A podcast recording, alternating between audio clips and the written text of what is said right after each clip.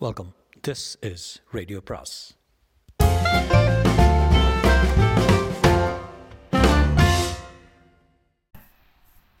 அனைவருக்கும் அன்பு வணக்கம். சுஜாதாவின் மற்றொரு சிறுகதை இன்று. சிறுகதையின் பெயர் அனாமிகா. அனாமிகா. மெரினாவில் கடல் அருகே அதிக கூட்டம் இல்லை அங்கே இங்கே ஓரிரு தப்பித்த படகுகள் வெயில் காயும் வலை தவிர மனித நடமாட்டம் இல்லை ஈரம் இன்னும் காயாத மணல் பால்வெண்மை மறந்து பழுப்புக்கு அருகில் இருந்தது. அவசரமாக உதித்துவிட்டு அபத்தமாக தொங்கும் பகல் நிலா தூரத்தில் காத்திருக்கும் கப்பல் வரிசை விரைவாக மரம் திரும்பும் காகங்களை தொடர்ந்து மௌனம். இவையெல்லாம் ஏற்படுத்திய அமானுஷ்ய சூழ்நிலையில் சோகத்தின் கனம் தொட்டு பார்க்கும் அருகில் இருந்தது. மெல்ல மணலில் நடந்தேன். விசுக் விசுக் என்று என் காலடி யோசை எனக்கு கேட்டது. அங்கே இங்கே ஒரு சிலர் தயங்கித்தான் மணல் பக்கம் துணிந்தனர். பலர் பத்ர தூரத்தில் பிளாட்ஃபாரத்தில் நடந்தார்கள். பலர் எதற்கு வம்பு என்று குயின் மேரிஸ் பக்கமே நடந்து கடந்தார்கள்.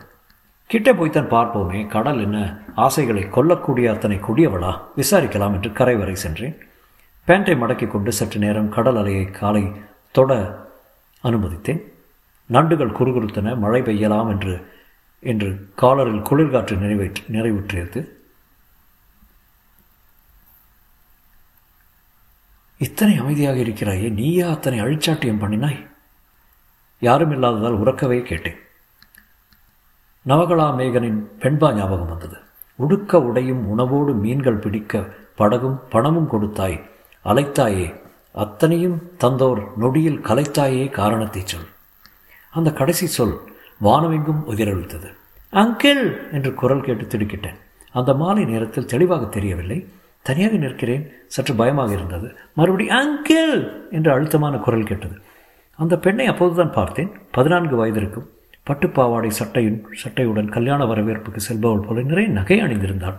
யார் நீ இத்தனை நகை போட்டுக்கிட்டு தனியாக வந்தியா? உங்களை பார்த்தேன் அங்கிள். சீக்கிரம் போய் கையெழுத்து வாங்கிட்டு வந்துடுறேன்னு சொல்லிட்டு ஓடி வந்தேன். என் விஞ்ஞான சிறுகதைகள் புத்தகத்தை காட்டினாள். இந்த வயசுக்கு நீ இந்த கதையெல்லாம் படிச்சியா? எல்லா கதையும் படிக்கல. எப்பவும் கையில் வச்சுக்கிட்டு இங்கே ஒன்று அங்கே ஒன்று படிச்சுட்டு வரேன். படித்தவரை புரிஞ்சுதா? புரியுதா ஏன் எந்த கதை உனக்கு அதிகம் பிடிச்சது? தேஜஸ்வினி கடைசி கதையில முதல் படித்தேன் அந்த கதை உனக்கு புரிஞ்சுதுங்கிறியா? ஏன் அந்த ஆள் பறந்து போயிடுறான்? அதான் ஏன்? அவன் தேவலோகத்து ஆளா?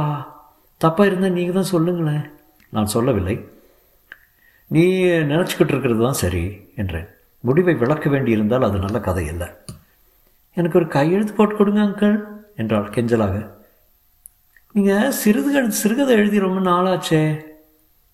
கற்றதும் பெற்றதும் அதிகம் யோசிக்க வைக்குது என்கிறாள்.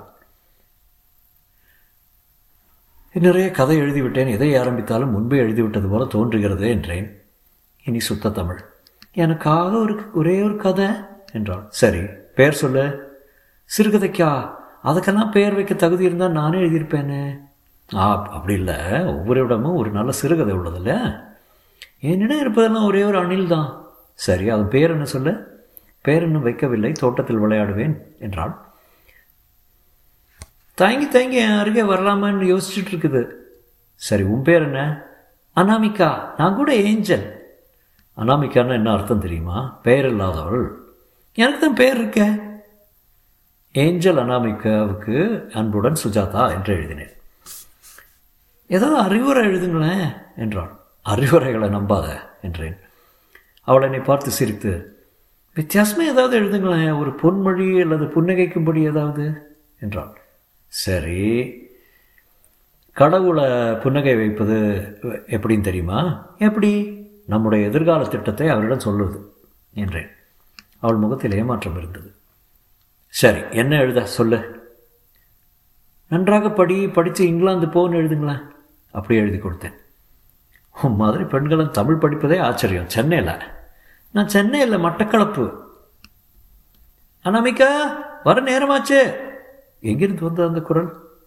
போய் வர்றேன் அவங்க காத்துட்ருக்காங்க என்றாள் ஏஹே அந்த பக்கம் போகாத. நான் தடுப்பதற்குள் அவள் செலுத்தப்பட்டவள் போல அலைகடலுக்குள் நுழைந்து நடந்து செல்ல ஓர் அலை எழுந்து வந்து அவளை அணைத்து பத்திரமாக வாரி அணைத்துக் கொள்ள மறைந்து போனாள். ஏஞ்சல் அனாமிகா. விஞ்ஞான கதைகள் அவளுக்கு பிடிக்கும். சுஜாதா எழுதிய விஞ்ஞான சிறுகதைகள் புத்தகம் அவள் இறந்த பிறகும் கெட்டியாக அவள் கையில் இருந்தது. ஆறு இரண்டு ஆயிரத்தி தொள்ளாயிரத்தி ஐந்து ஜூனியர் விகடன் இதழில் ஏஞ்சல் அனாமிகா பற்றி இந்த குறிப்பின் சிலிர்ப்பில் நெகிழ்வில் சுனாமி பறித்து கொண்ட அனாமிகாவுக்கு அர்ப்பணமாக எழுதிய சிறுகதை அது. இப்படிக்கு சுஜாதா. முற்றும்